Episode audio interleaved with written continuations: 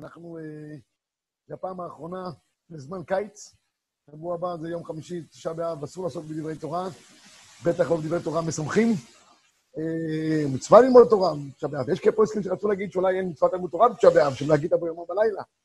אבל אנחנו עוסקים בזה לחומרה, שיש גם דין תלמוד תורה בתשעה באב, וכמו שמספרים את המלאכה מבריסק, כשהוא היה יושב ולומד עם כל הלומדס.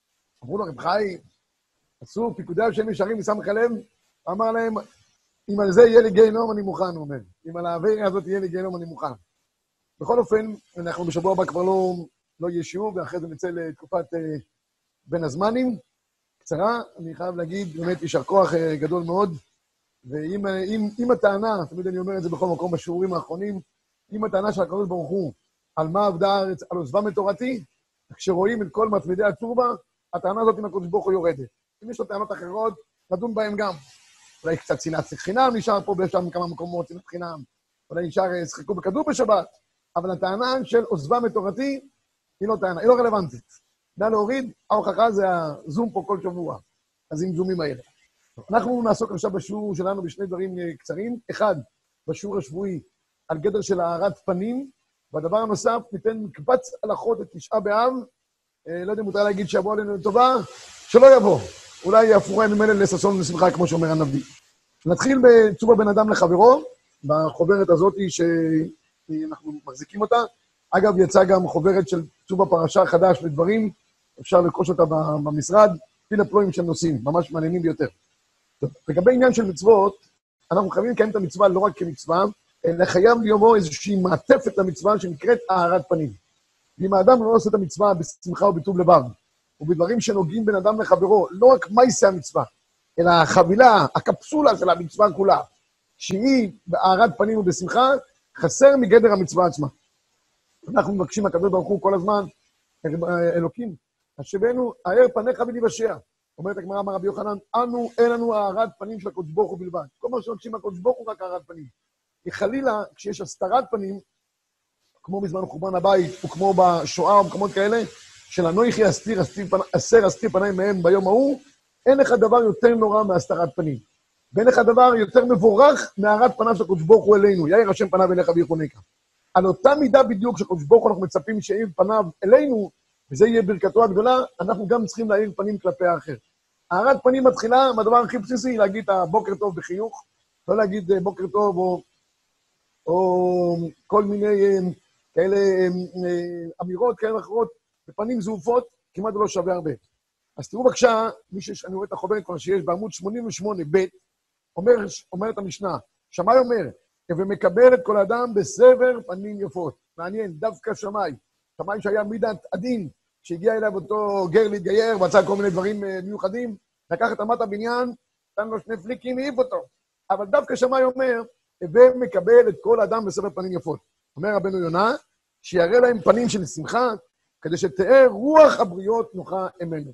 ולכן, כותב רבי יהודן ברטנורה במקור תשע, אחד מהדברים החשובים ביותר שיהיה שאדם מקבל אורחים.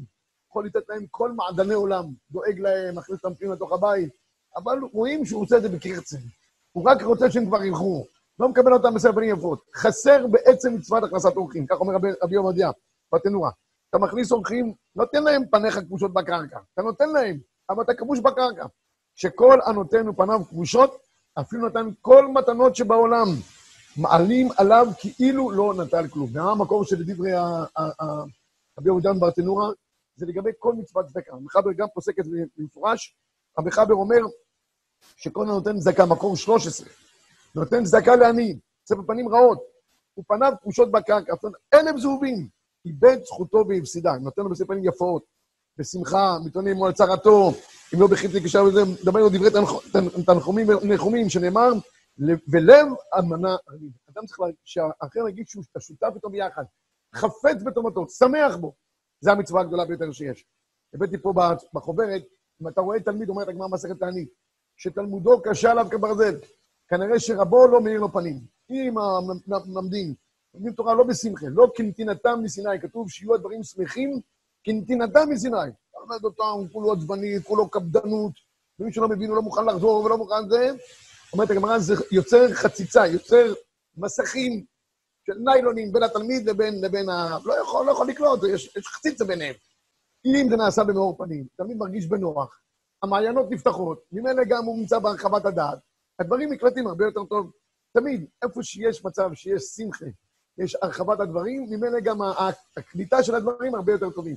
כך אומרים בכל אופן על שרה, שרה, איך היא זכתה להיפקד? ותצחק שרה, והשם פקד את שרה. היא הייתה בשמחה, קדוש ברוך הוא פקד. יש נשים שנמצאות בלחץ כל הזמן, קשה להן להיפקד. יש נמצאים בשמחה, הדברים נפתחים, במרחביה, קדוש ברוך הוא גם פוקד הרבה יותר מהר. אותו דבר אומרת הגמרא לגבי כימוד אבאים. יש ביטוי בגמרא, תניא אביו מברד רבי אבאו, מאכילה אביו פנסיוני, תורדו מן העולם. יש מתחילו ברחיים, בדיוק הרבה. לא משנה לפעמים מה אתה עושה עם האדם, השאלה היא זה איך. עיקר העניין של אדם לחברו, זה האיך. אדם לוקח את אבא שלו, נותן לו לאכול סעודת, סעודת מלכים. אומר רש"י, אבל אבא שלו אומר לו, מה יש לאכול? תן לו לאכול, סטייקים, לא יודע מה. אומר לו, מה, תאכל, תאכל, תהיה בשקט כבר, יאללה, אל תגיע את השכל. לא יודע, יש כאלה ביטויים. אל תבלבל את ה... נתן לו לאכול הכי טוב, אבל האבא אוכל מסכן, כל המרירות בפה, אין לו שום חשק, בזים לו, אז נתנו לו לאכול איזה סטייק טוב, מה זה עוזר? יש מטחינו בריחיים. אומר רש"י, המלך ציווה לעשות שם איזה דברים קשים למלכות, אבל הוא מפייס את אבא שלו, אומר לו, אבא, תשמע, אני אלך במקומך, אני מבקש ממך מחילה, חד פעמי, בוא נעשה, נגמור. ההתייחסות הנינוחה כלפי, זה מצוות כיבוד אבאים. היחס לפעמים יותר חשוב מעצם הדבר עצמו. ואנחנו אה, נסיים את העניין הזה גם לגבי עניין של ביקור חולים, וגם, והדבר הכי חשוב בכל הדבר הזה, אני חושב, זה לסיים בגמרא מסכת יומא. הגמרא ביומא, יש פה עוד הרחבה גדולה בחוברת, אבל אני רוצה להספיק קצת דיני תשעה באב. ההרחבה היא, הגמרא אומרת, ואהבת את השם אלוקיך, שיהיה שם שמיים מתאהב על ידך. שימו לב, קורא, שונה, הוא משתמש תלמידי חכמים. ומסעו ומתנו בנחת עם עבודה. אין שם בנחת, שמחה, מאור פנים. ברוך הוא אומר, ישראל אשר בך אתפאר, קידוש השם גדול. אבל אומרת הגמרא, יש תלמיד חכם, קורא, שונה, משמש תלמיד חכמים. חסר לו רק דבר אחד קטן, קנץ' אחד קטן. אין מסעו ומתנו בנחת עם הבריות. הוא נמצא בעצבנות כזאת, ומקבל אנשים, הוא תמיד חכם גדול. אומרת הגמרא, הקדוש ברוך הוא אומר, הלוואי, אותי יגיד, מעמי עצר, אל תגיד שאתה קשור אליי. תלמיד חוכם שאין לו מאור פנים, ואין, הוא לא יכול לקרב את הבריות ולהעיב עליהם את התורה בשמחה ובטוב לבב, הקדוש ברוך הוא אומר, בבקשה, רק אל תגיד שאתה קשור לתורה, תגיד שאתה קשור, לא יודע מה, לאוניברסיטה, אין לי בעיה, אתה קשור לאיזה מכללה, אין שום בעיה. לתורה, אל ת... כי אני רוצה שהתורה תהיה שלמה ושמחה ביותר. טוב, זה אה, מקצת החוברת, ואנחנו נעבור עכשיו קצת הלכות תשעה באב. הלכות תשעה באב, אנחנו כבר נמצאים בתשעת הימים, עוד רגע נהיה כבר בשבוע שחל בו, שאז כבר הספרדים והאשכנזים מתקבצים להם יחדיו לגבי דיני האבלות. דיני האבלות המתגברים מראש חודש לאשכנזים ומשבוע שחל בו לספרדים, מקבלים מימד אחר לגמרי. אני רוצה לגעת בכמה דברים אקטואליים, לא ניגע בכל הלכות תשעה באב. הזמן קצר, אבל כמה דברים אקטואליים שנוגעים הלכה למעשה ל, ל, לימים האלה. קודם כל, כבסיס, הימים האלה צריכים להיות ימים של עצבות, ימים שבהם האדם אה, מתכנס בתוך עצמו קצת, כאין, כמו שאומר הרמב"ם, הרמב"ם כותב בקרוש המשניות, כל הדינים הנוהגים באבל נוהגים בתשעה באב. זאת אומרת, ענייני אבלות. באבלות זה עניין של צער. לא לחינם אסור אפילו להגיד שלום, אנחנו כמה אומרים שמותר מצווה להקדים שלום, תשעה באב לא מקדימים שלום, לא בוקר טוב ולא ערב טוב, ולא שולם עליכם ולא מה נשמע, הולך כאדם נזוף, כך אומר המחבר. הולך כבוש בקרקע. כואב לו, כואב לו חורבן בית המקדש. זה דבר שאדם חייב אה, להרגיש ולחוש בעצמו. לכן אין כל זה להרים טלפונים בתשעה באב, לנהל שיחות, שיחות נפש, סכנ"שים, כל מיני זה. תשעה באב לא מתעסקים בדברים האלה. אדם צריך להתכנס בתוך עצמו, לא מסתובבים בתשעה באב, לא מתחילים לטייל, לא עושים איזה סיבוב, איזה הליכה, רגלית ספורטיבית, אין, אין דבר כזה. גומרים את הקינות, כל אחד מתכנס בביתו, כאנשים נזופים לפני המקום, זה הלשון. להרגיש, להרגיש את, את, את הנוראויות של, של חסרון בית המקדש. ועלינו אדם שנמצא בערבות כזאת אחרת, מסתובב ברחובות, הוא מתכנס בתוך עצמו, הוא, הוא כאוב. כך צריכים להרגיש תשעה באב. כאובים על חורבן בית המקדש. אה, אני בשיעור האחרון, שיעור כללי בישיבה, אני חידשתי שתשעה באב הוא כאין גדר של יורצייט. יורצייט, זה יום שבו אנחנו מטבלים על נתינת הנשמה של המקדש. הייתה נשמת המקדש, נשמת האומה, כמו שקוראים לה, נטלו את הנשמה, והמקדש מת. המקדש בלי, בלי, בלי ישראל במקומם, אנחנו תשעה באב מתייחסים אליו כיום יורצייט. עכשיו, כמה הלכות לגבי שבוע שחל בו תשעת הימים. נתחיל, קודם כל, רבים שואלים לגבי דין כביסה. אז מי שאשכנזים שהספיק להכין בגדים, הכין בגדים. שלבש אותם קצת קודם, כדי שיזיעו. העיקר לא לקחת בגדים מכובסים מתוך הארון. הספרדים יש להם הזדמנות מחר, יום שישי, בשבת אי אפשר להכין. יש שבוע שחל בו, ללבוש כמה בגדים נצרכים, חולצות וכולי. הבגדים היותר צמודים לגוף, בהם אפשר להקל, כיוון שאנחנו חיים בארצות, אה, בארץ חמה ויש פה ברק החמה איומה כמגדלות, אז במקרה כזה התירו להחליף בדברים הנצרכים שיש בהם זיעה מרובה, ובעיקר שיהיה מפני כבוד הבריות. אין עניין שפה יהיה מצב של... גם ככה אנחנו נמצאים בכל מיני מגפות, אין עניין להפיץ עוד כל מיני דברים כאלה ואחרים. אבל בגדים העליונים, כמו מכנסיים וכמו חולצה, מן הראוי להכין קודם. מי שלא הכין, אז יש פטנט שפתאום מזל קצת להסתפק עליו, לשים אותו על הרצפה קצת ככה, שיהיה כזה, שיראה לא מכובס, שיראה לא מסודר כזה, ואז, ואז אה, ללבוש אותו. בעיקרון, אנחנו לא מחפשים בגדים, אלא אם כן בגדים הנצרכים שוב פעם. אם יש תחלופה גדולה של בגדים, שהם לבנים או לתינוקות, דברים כאלה, זה אם, אם יש צורך ואין ברירה, אין מספיק, אז אפשר לכבס. אבל כעיקרון, לא מחפשים בגדים בתשעת הימים. שאלו אותי הרבה חבר'ה אתמול, האם הספרדי יכול לכבס עד שבוע שחל בו? האם הספרדי יכול להיות גוי של שבס לגבי עניין של תשעת הימים, ולהכניס למכונה שלו את הבגדים של האשכנזים? שהם צריכים? אמרתי, כן, זה אין בעיה. כל זמן שלספרדי מותר, אשכנזי יכול לתפוס עליו טרנד. זה, זה דבר שהוא אפשרי. עוד נקודה שהפוסקים דנים בה, לגבי עניין של רחיצה בימים האלו. מראש חודש באופן עקרוני, יש איסור רחיצה. אלא מה? כמו, זה כמו אה, שלא אישי של הבן. אלא מה? אנחנו שוב פעם חיים בארצות אה, חמות, אז כמובן ללכת לים ולבריכה, הדבר הזה ודאי לא. בכלל, כל דבר שהוא טיול או גבול הסכנה באופן כזה או, או באחר, מראש חודש אנחנו מפסיקים את כל ההסתובבויות המיותרות. יש, לא עלינו, איזה כתב בררי שמסתובב בעולם, נצמצם. אז מראש חודש אין שום דבר שהוא פעילות, אה, הייתי אומר, הנאתית. לשבת במסעדות או בכל מיני מקומות כאלה ואחרים, זה לא הזמן כרגע בפשט הימים. אבל לגבי עניין של רחיצה, אף פי שמעיקר הדין לכאורה אסור, אבל אי אפשר, אי אפשר שאנשים לא, אפשר, אפשר כמה ימים יהיו בלי רחיצה. אז במקרה כזה, התירו הפוסקים לרחוץ במים קרים. מים קרים לא צריכים להיות מים קרים קפואים, אלא מים קרים בהגדרה שלא יהיו חמים. זה הפשט. זאת אומרת, אפשר למעול קצת מים חמים, ברגע שהם מפסיקים להיות אה, אה, אה, לא, לא חמים, זאת אומרת שלא יהיו חמים, אלא שיהיו מים קרים שאפשר יהיה לרחוץ בהם, הדבר הזה הוא אפשרי. אבל גם כשאדם רוחץ במים קרים, פושרים, אני קורא לזה, שלא יעמוד שם רבע שעה, שאנשים עומדים עד, אה, עד, עד שהכנרת לא נגמרת, הם לא, לא דומים. צריכים להוריד איזה סנטימטר מהכנרת. או מתענגים כל מיני שמפויים ודברים כאלה. אין דבר. רחיצה, כדי להוציא את זה. כל רחיצה מותרת היא רחיצה שאין בה תענוג. רחיצה אסורה היא רחיצה של תענוג. אדם עובד בבניין, עובד במוסך, בא הביתה, מה יגידו לו עכשיו תשעת הימים, אל תתרחץ, הוא מסכן, הוא כולו, כולו אז צריך לעבור אה, רחיצה. כי זה לא, זה מותר כי זה לא רחיצה של תענוג. האיסור רחיצה של תענוג, לא מבלים אמבטיה, נמצאים בה, לא שמים ג'יקוזי, כל מיני דברים כאלה שיש. זה ודאי כל הדברים האלה אסורים. רחיצה להוריד את הזיעה, כדי שיוכל לשרוד בעצמו ובסביבה שהוא חי בה, מפני כבוד הבריות, ובזה נגמר העניין. אנחנו נעבור גם לעניין של משא ומתן, ממעטים משא ומתן, קונים דברים הנצרכים, או אם יש איזה מבצע גדול, יש איזה מבצע, לא יודע, עכשיו מוכרים אה, מכוניות, בחצי מחיר. בסדר, אז זה מבצע, אפשר לקנות. עדיף לקחת את המוצר אחרי תשעה באב, לא בתקופה הזאת, אבל uh, מעבר לזה, אם אין מבצעים מיוחדים, ממעטים משא ומתן. מה שצריך כמובן ענייני אכילה, פשוט, דברים בסיסיים, אדם צריך ללבוש, כי אחרת לא יהיה לו, גם, גם אפשרי. אבל דברים של אקסטרה, דברים מיוחדים וכולי, הדברים ראוי שלא. לגבי מיק, מקווה, לא יודע, זמן קורונה, אם מותר ללכת למקווה או לא, זה כל אחד יעשה כפי הבנתו, אבל העניין של המקווה, מי שנוהג ללכת בערב שבת למקווה, מותר לו גם בערב שבת חזון ללכת למקווה. מי שטובל למקווה סתם ביום רגיל כי היה לו תרומה כזאת או אחרת, אז בזה הוא לא צריך להפסיק, אף על פי שלכאורה זה רחיצה. זה לגבי העניין של רחיצה בתשעת הימים. משא ומתן. גם נגענו, ניגע בעוד אה, נקודה אחת ב, בימים האלה. כתוב שכיוון שיש כתם מרירי, צריך להיזהר גם בין אדם לחברו ביתר שאת וביתר עוז. אמרתי, קודם כל כתוב שלא יכה את תלמידיו, זה בכלל אסור. אבל מכאן לקהה אפילו נפשית. כל דבר מאוד רגיש בימים האלה. צריך לנהוג באופן יתר בין אדם לחברו. תסכים פה עכשיו בצורה בין אדם לחברו. לא לחינם, אמרתי אתמול, באחד המקומות, שאהרון הכהן נפטר בראש חודש אב. נפטר בראש חודש אב.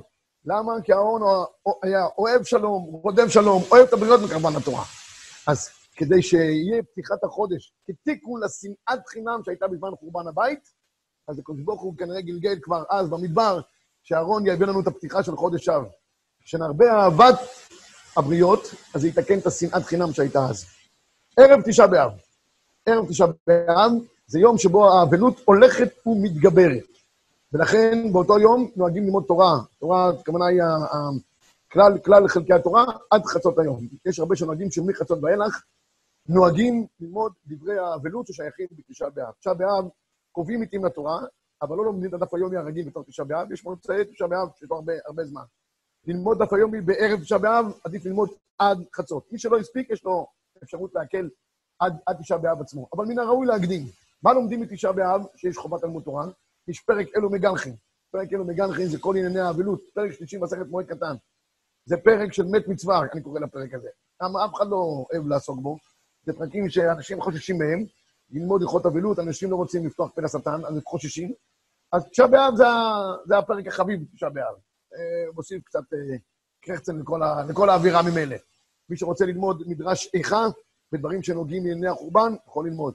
גמרא בגיטין, נ"ה עד נ"ח, שם כל ענייני אגדות החורבן, גם ניתן ללמוד. איוב, עוד שאר דברים הרעים, זה אפשר. הרבה שואלים אותי, האם אני יכול ללמוד היסטוריה?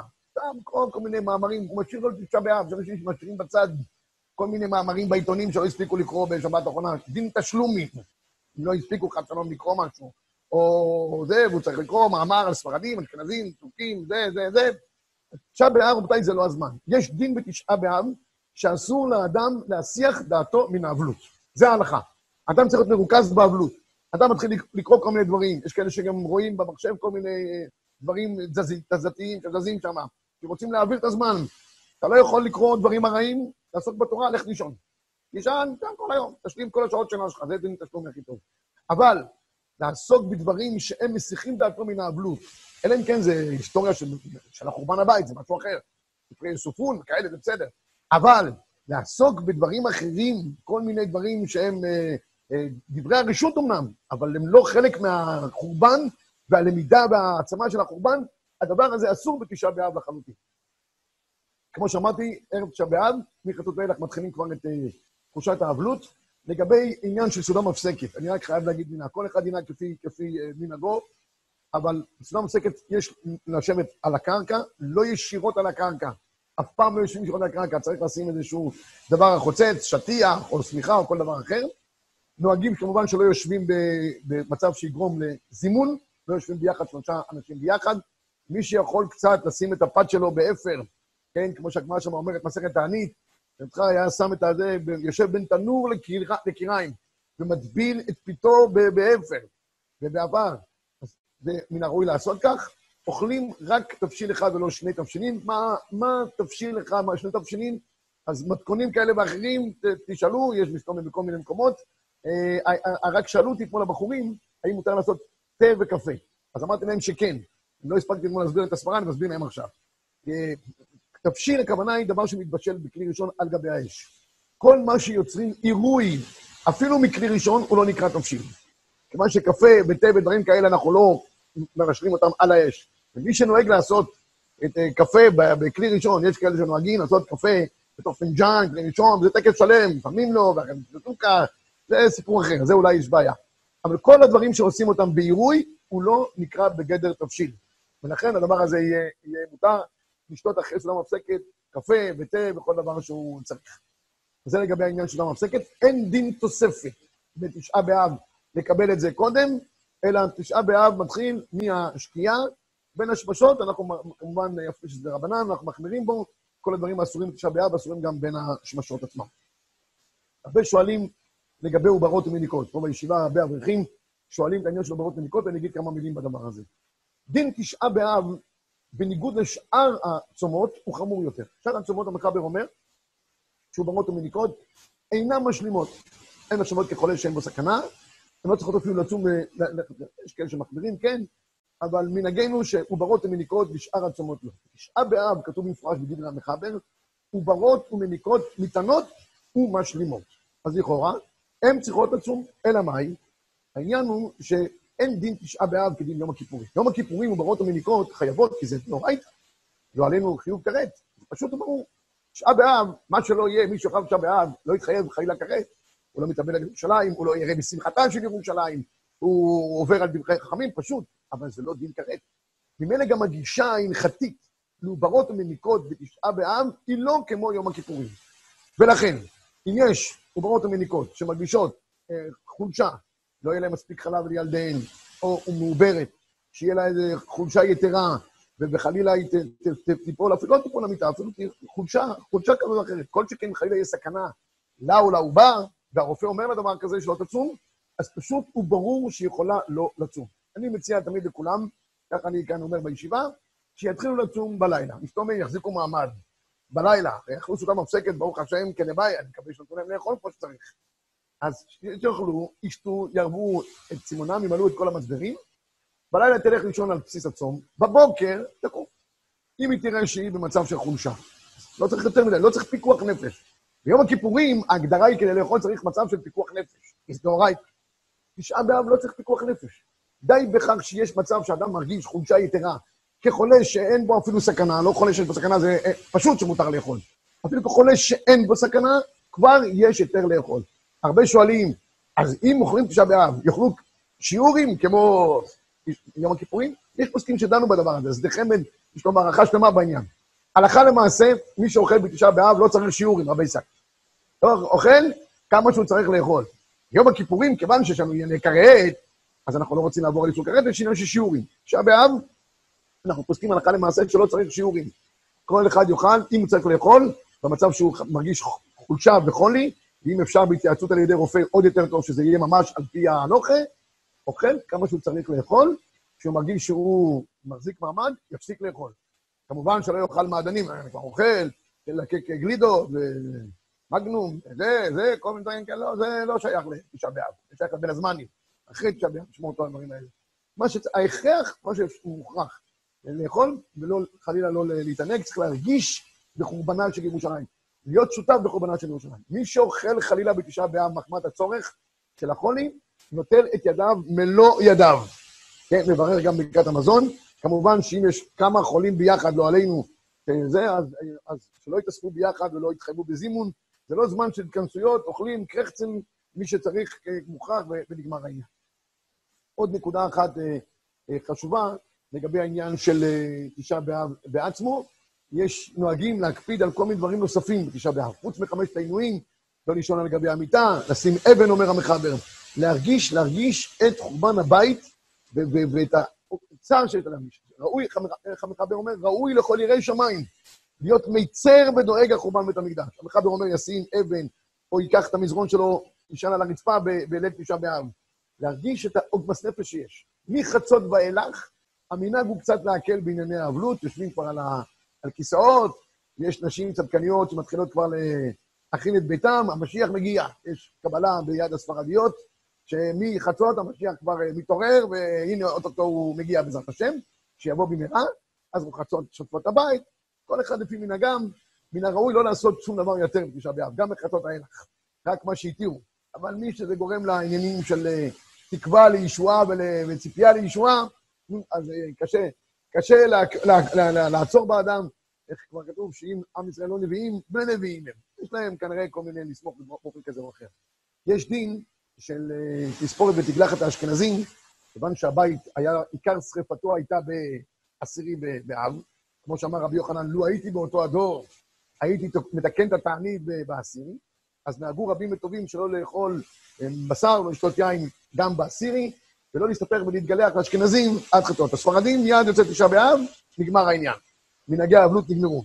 אבל אשכנזים נוהגים, כיוון ששבוע הבא עלינו לטובה, יש אה, יום חמישי זה תשעה באב, זה ערב, ערב שבס קוידש, במקרה כזה מותר לאשכנזים כבר ביום שישי בבוקר להסתפר ולהתגלח.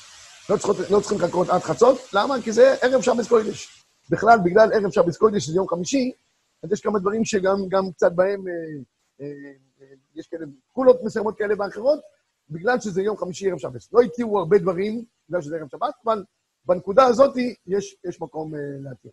אני רוצה לסיים את כל העניין הזה של, של החורבן בנקודה אחת פשוטה.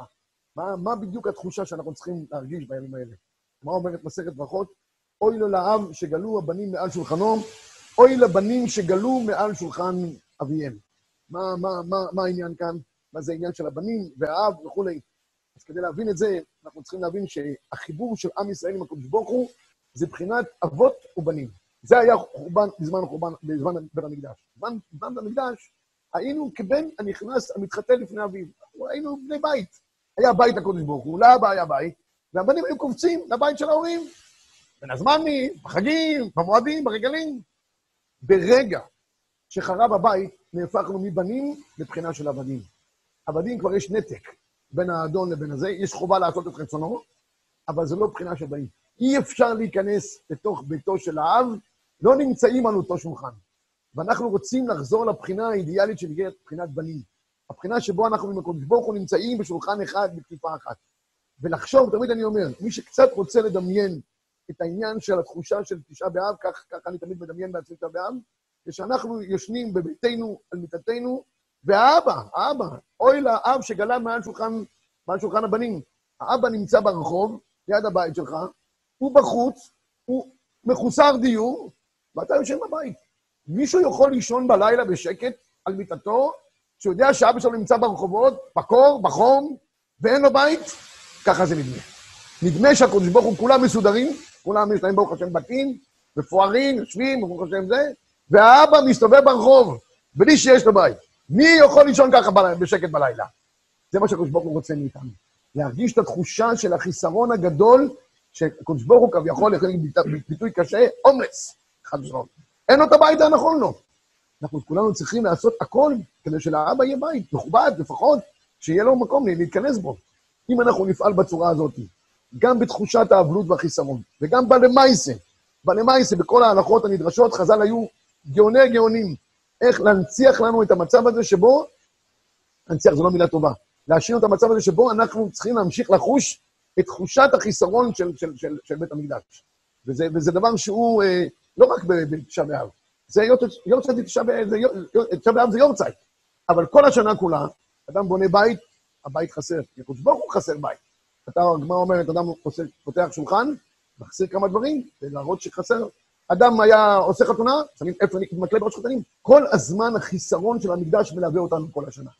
תשעה באב באופן ספציפי, זה היום היורצייט. אדם שאין לו, חד ושלום, אה, הוריו לחלילה לא עלינו, נפטרו.